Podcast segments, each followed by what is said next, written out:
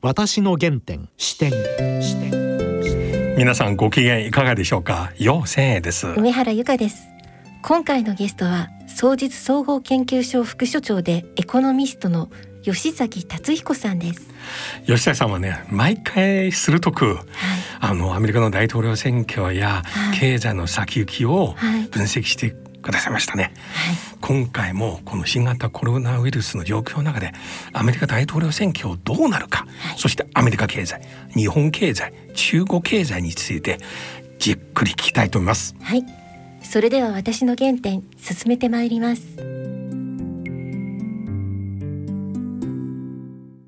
私の原点視点視点。吉崎さんよろしくお願いしますはい、こんばんは。よろしくお願いします。今日はこういう形でマイクロソフトの Teams というソフトを使って、はいはい、今フェイスとフェイスですけれどもしかしインターネット回線初体験ですね私も。そうですね。いやでも最近ね、ええ、もうこういうあのテレビ会議が増えちゃって、え、私その講師もやったし、はい、あの参加者もやって、はい、なんかだんだんそれから飲み会もやりましたんでだんだんこれがなんかね普通になりつつありますね飲み会でテレビの画面に向かってお互いにコップを持ち上げるんですか？そうそうそうそれもね4人ぐらいでやるとね結構話弾みますよ。えで乾杯ってお互いにカメラに向かって。でこれがね1時間ぐらいやるともうヘトヘトになるんですよこれが不思議なことに。だからねあんまり酔ってられないですね。でもあれなんでなんですかね。でもすぐ横になれますね。家に。まあそうですね。はい。あの、えー、もう帰りの心配しなくていいから。えー、うん、あのーちなみに今日現在この日本経済アメリカ経済中国経済、はい、世界経済かなり深刻な状況になりつつありますが、はい、で私つい先ほど見たアメリカの死亡者のデータですが、もう5万人超えましてこれはベトナム戦争そして朝鮮戦争第一次世界大戦を超えました。あの、第一次世界大戦は多分ね、12万人ぐらいなんで、まだ超えてないんですけど、今のこの勢いでいくと超えちゃう感じですかね。そうです私は調べた第一次は、アメリカ国防省のデータでは5万数千人ですね。ええ、第二次は17万人。ええ。はあ、えー、っとね、あそれはちょっと私が見た違うデータだと第二次はもうちょっとでかいですね。ええあの多分それはあのえあのええっと兵隊さんだけでああ、そうでしょうね。数えてんじゃないのかな。ああそうですね。えかもしれない。あのただあのとにかくその5万8千人のベトナム戦争を超えるっていうのは結構大ニュースで。はいえー、やっぱり今度のコロナショックはアメリカの歴史変えるかなっていうそんな感じですね。そうですね。で、そんな状況の中で、アメリカは今年11月大統領選挙がありますよね。はい、これはどうなりますか？はい、あの結局これもね、うん、このコロナ次第ですね。うん、うんあのでこのコロナの問題に対してアメリカのこの共和党と民主党の人たちでも全然見方が違うんですよ。はい、でもともとアメリカに最初にコロナが来たのってあの西海岸のワシントン州、うん、それからカリフォルニア州に飛んで、うん、それからニューヨーク州がとんでもないことになったわけですけど、これは全部ブルーステーツっていうか民主党が強い州ですよね。なるほどで最初のうちあので共和党の強い州レッドステーツっていうのは、はい。はい、まあ、今でもそのえーと、非常事態宣言とか外出禁止令出してない州なんかがあるくらい、もともと田舎の州なんで、はい、なんだあいつら大げさにっていうちょっとねなめてるところがあるわけです。なるほど。でここへ来てとうとうねそのレッドとブルーの中間のパープルって言われる激戦州、はい。えー、ここにどんどんあの、まあ、感染者が増えていて、はい。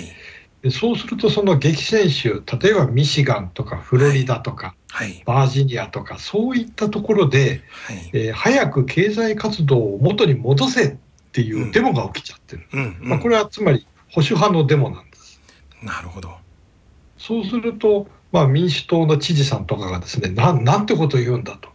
えー、こんな状態で経済活動を元に戻したらまた感染者が爆発しちゃうじゃないか。ということになって、えーまあ、ちょっと深刻な対立が起きつつあって、はい、でトランプさんはまたそういうのをうまい具合にけしかけようってしてるわけですよね。はい、はいだから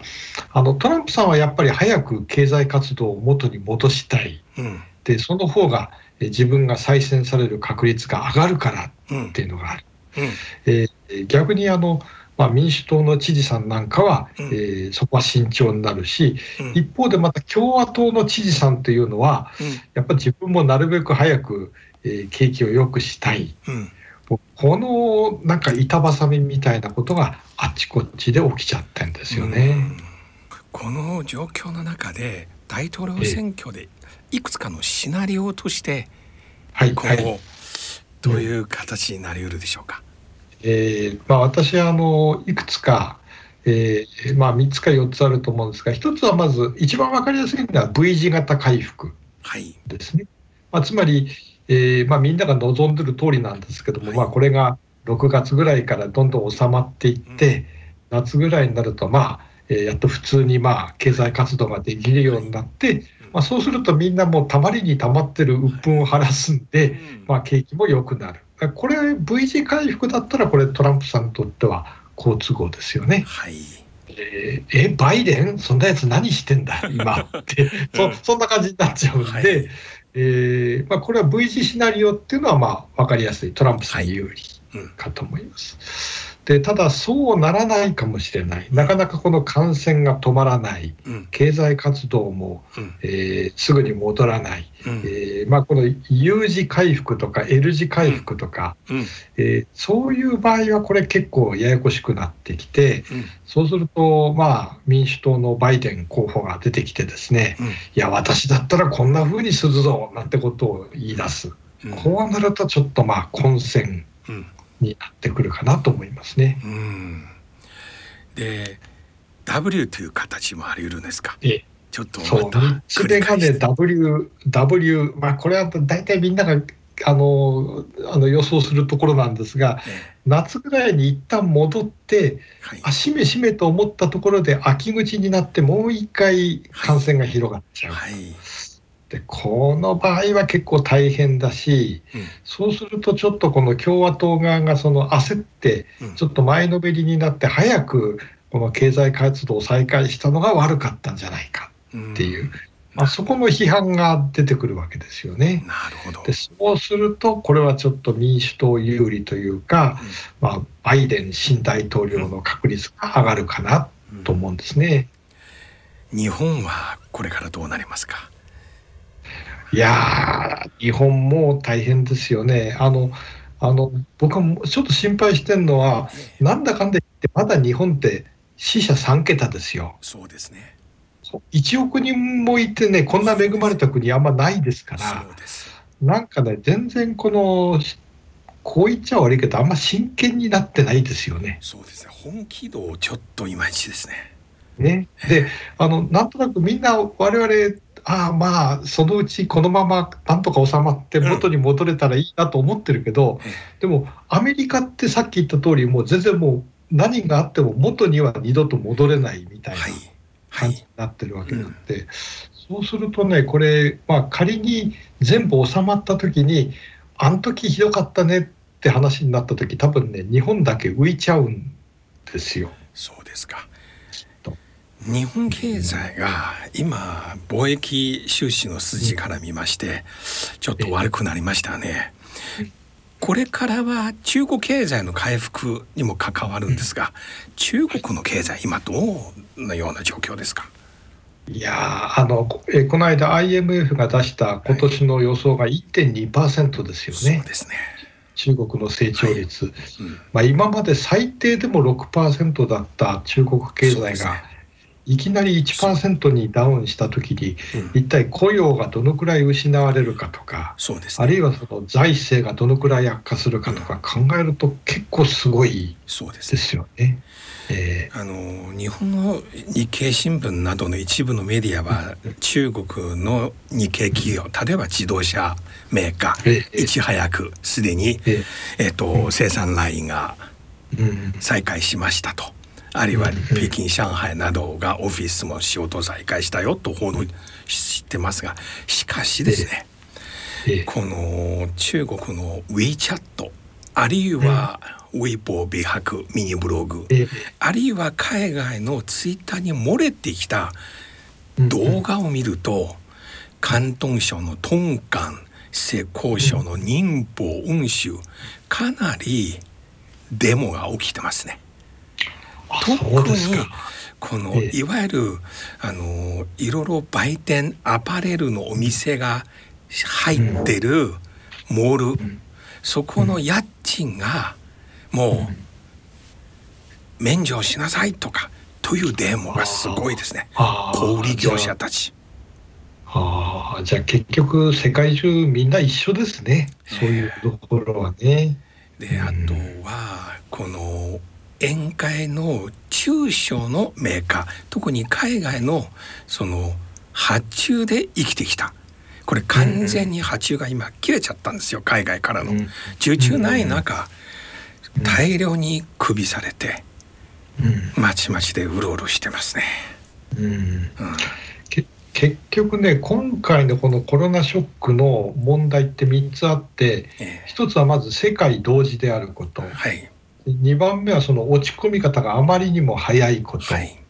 で3つ目が結局そのね収束がいつになるか見えない。見えないですね。ってことですよね。だからこれは本当今までに我々体験したことのない、はい、あの経済ショックなんで、はい、もうやれることはとにかく何でもやんないと、うん、あの本当後で後悔するかもしれないですね。で今フランスはすでに小麦粉などはスーパーで品切れ続出ですね。で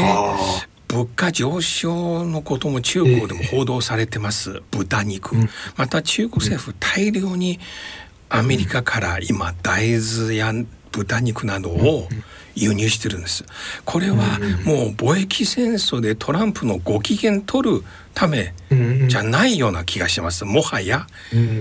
この供給不足インフレが到来するんではない。もうそんなこと言ってあの貿易戦争とか言ってられなくなりましたですよね。日本はこの供給は大丈夫でしょうか？あのまあえー、野菜の収穫とかね結構あの外国人の,、あの就労生がいなくなっちゃったんでで、え。ー、苦労してるって話は聞きますね。うん、えー、ただこれ本当あの食料の問題に発展した時は大変ですよね。もともと自給率その高くないわけですからね。はあ。で普段は今スーパーで主婦たちの皆さんが最も求める、やはり基本的な食料、うん、お米や小麦粉関係のものパン。あるいは野菜果物。こういったものは現在はまだ大変良い状況ですけれども、ええ、これは例えばさらに3か月続く場合、どうなりますかね、ままあそれは備蓄があるから多分大丈夫ですよ。あのあの逆にちょっと大変なのはその一時ほらお肉券って話が出たじゃないですか。そうです、ね、あの高級和牛とかね本当にもう買ってくれる人はいなくなって大変みたいで逆にねお米農家さんはハッピーなんですって今。なるほど。というのはあの以前はその外食チェーンが米を大量に買うわけですよ、牛丼屋さんとか。はい、ところが牛丼はそんなにもう売れないから、はい、あのそうじゃなくてスーパーへ行くと、うん、そうすると牛丼屋さんは買い叩くけどスーパーは割とあのあの高い値段で買ってくれるらしくて、えー、だから農家にとっては今割といい状態だっていう話をこの間聞きました。あとちなみに中国ではこの数日間でかなり大きなある金融のパニックが起きました。あそうですかこれ日本であんまり報道されてないんですが中国すでにネット上でもう悲鳴を上げてる方かなり多いです。これサブプライムのような状況どういうものかというと中国銀行がこの原油の先物を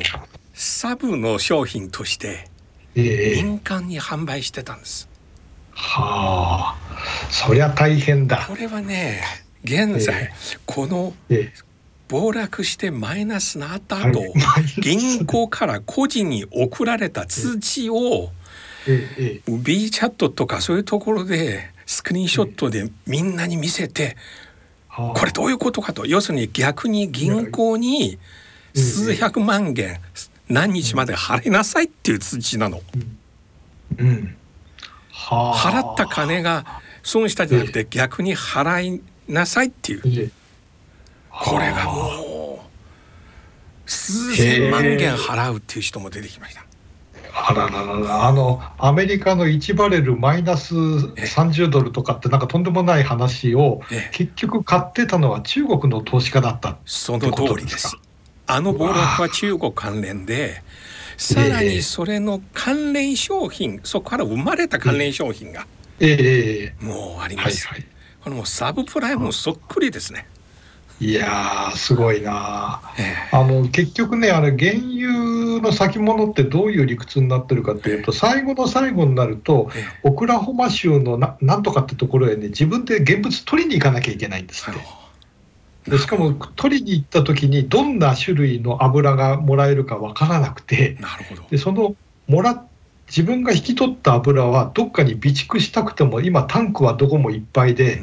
で自分でどっか製油所へ持ってって、それであの生成してもらわなきゃいけなくってそういうあのただの金融商品じゃなくてやっぱ現物の怖さっていうのがあるんでで最後はとうとうもうお金をつけるから誰か引き取ってっていうそういうことになっちゃったんですねあれ。で中国のエコノミストの方と話すとリーマンショックの時と異なってあの頃中国はあまり被害を受けなかった。いち早く、まあ人民元ね、いわゆる4兆元。日本円で58兆円なんかドンと投げて起爆剤として世界経済ある程度引っ張りましたね。で今中国はそれほどの力ないですね、うん、中国経済自身、震源地として大変です。でもう一つは今世界中アメリカは1人1200ドルあ日本も1人10万円、そういった話も中国にまあ市民には当然これ全部報道されてるんです。それによって我々も1人いくら。だけど、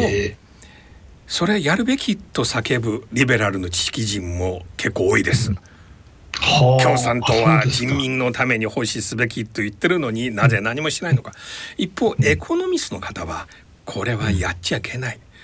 日本もアメリカでポピュリズム走ってこの金を配ってしまったらその後景気回復のもう起爆剤として打つ。政策打つ金なくなるよとその時まで備えるべきよとだから今後の手段としてもう一回スーパーインフラをやるのか国内でね、うんうん、何かやらなくちゃいけないんですよ。したがって2点あります。一つはこの時点で国民個人に金配った方がいいかどうか。一部ではアメリカは大統領選挙あるからだからあの人こうやるんですよ。これ真似しちゃいけない。もう一つはちょっとよ収まったらどういう形で景気回復。かつてのね、ケインズ手段ケインズ主義的な手段なのか、それとも別か。どうご覧になりますか？いやあのね私は本当今の感じでいくとお金配るのが最良だと思ってるんです。はい、あの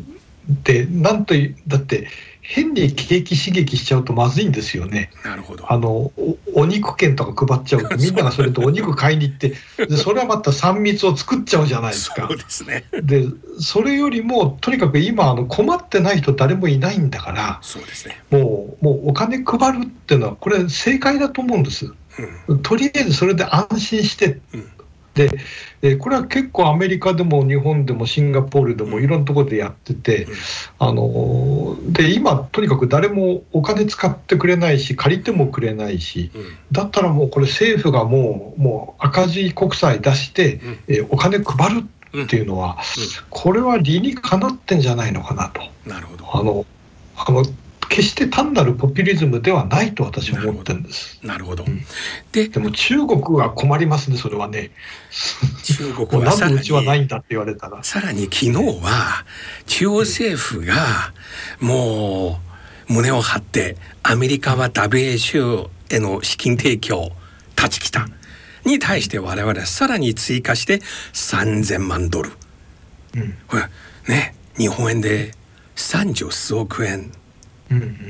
で合計5,000万ドルですよこの1か月間 WHO にお金。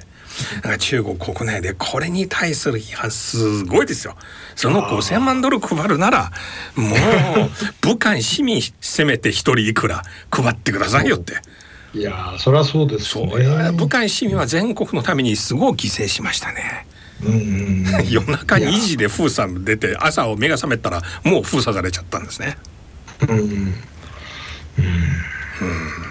いやあの武漢はねこの後すごい文学作品が出ますんできっとね。いや、うん、あのファンファンという女性作家がその日記書きまして、はいはい、これ我々毎日読んでたんですよ。大変素晴らしくリアリズム、一個人としてあの淡々と細かいこと書きました。しかし国内では、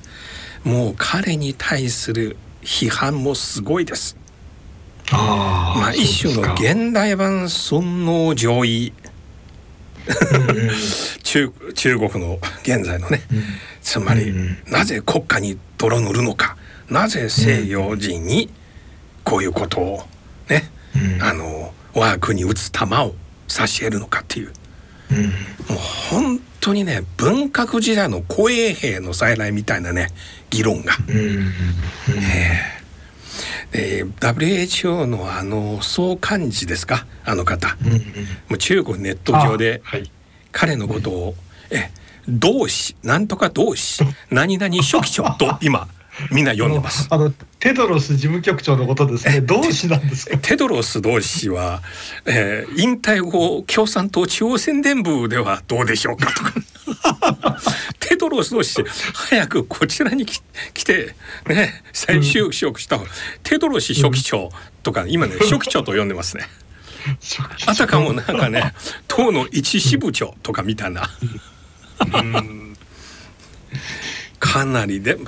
本当に怒ってる方多いですね。なるほど、ね、だからどうするんですかね。私ね、うん、今回はリーマンみたいに中国大体的にインフラやるのが難しいと思う。あのご存知のように例えば高速鉄道。これ2008年スタートして現在世界のトータルの2分の1ですよ。もうすごいもうかなり地方の小さい都市まで行ってます。高速道路もすごい十数万キロの総延長距離、うん、世界一、うん、6車線の道路も田舎まで。だから、こういったことはもう、うん、もうおお金回収できないですよねそれだけやっちゃうとね。だからまだ輸出依存度の高い経済ですよ、海外から中国への発注ねマスク以外来なければ。うん、どうなりますかね？まあそれ日本は絡んでるんですけども。いや本当あのインバウンドもね完全止まっちゃってますからね。内閣府は昨日また会議やってインバウンドとかね、あのこれ収まったらいち早くインバウンドが早期回復するような政策とか準備とか、うん、難しいですよね。うん、うん、本当ですよね。うん、飛行機が大たりね。世界中の空港が全く駐車場状態ですね。うん。それからねあの豪華客船っていうのもちょっとしばらく乗りたくないですしね。えこういう時今の状況の中で金がすごい高いんですが、この動きはしばらく続くんですかね。うん、まああの一旦金まで売られると。それくらいみんながドルをあの蓄えるみたいな局面ありましたけど、はい、今の局面だと金利なんかいいからとにかくそのあの価値が失われないものがあればいいという発想になりますから、はい、えー、それは一つ有力なんでしょうね。なるほど今年の夏各企業のボーナスはかなり減りますよね。はい、でしょうね。そうすると個人消費に影響出ますよね。うん、10万円くれたとしても。あそうそうですよね。うん、で一方ではこれをきっかけにグローバリズムへの反省という話出てます。日本の多くの企業は国内回帰を今検討してますがこれによって日本経済その成長のモデル変わるでしょうか？新たな打開策になりますか？今までの流れが相当変わることは間違いないでしょうね。うん、ただそれがどんな形になるのか、うん、あの私は一概にグローバル化を否定することはできないと思うんですよね。うん、やっぱりサプライチェーンっていうのはもういろんな形でできているわけですし、はい。はい、えー、むしろそのサプライチェーンというかその多様な状態を維持することが大事で、まあ、確かに一部今あの海外に依存しすぎちゃってて、はい、例えばあの今トイレの蓋がないんですってね。はい、そうですね。トイレの蓋全部中国で作ってたかな、ね、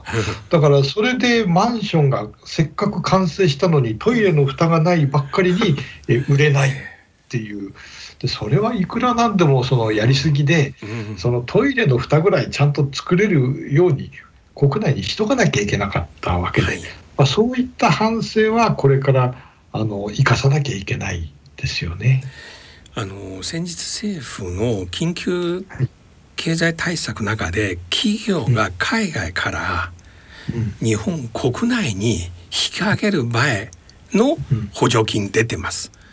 これ中国でかなり報道されまして日本企業全部引き上げるじゃないかっていう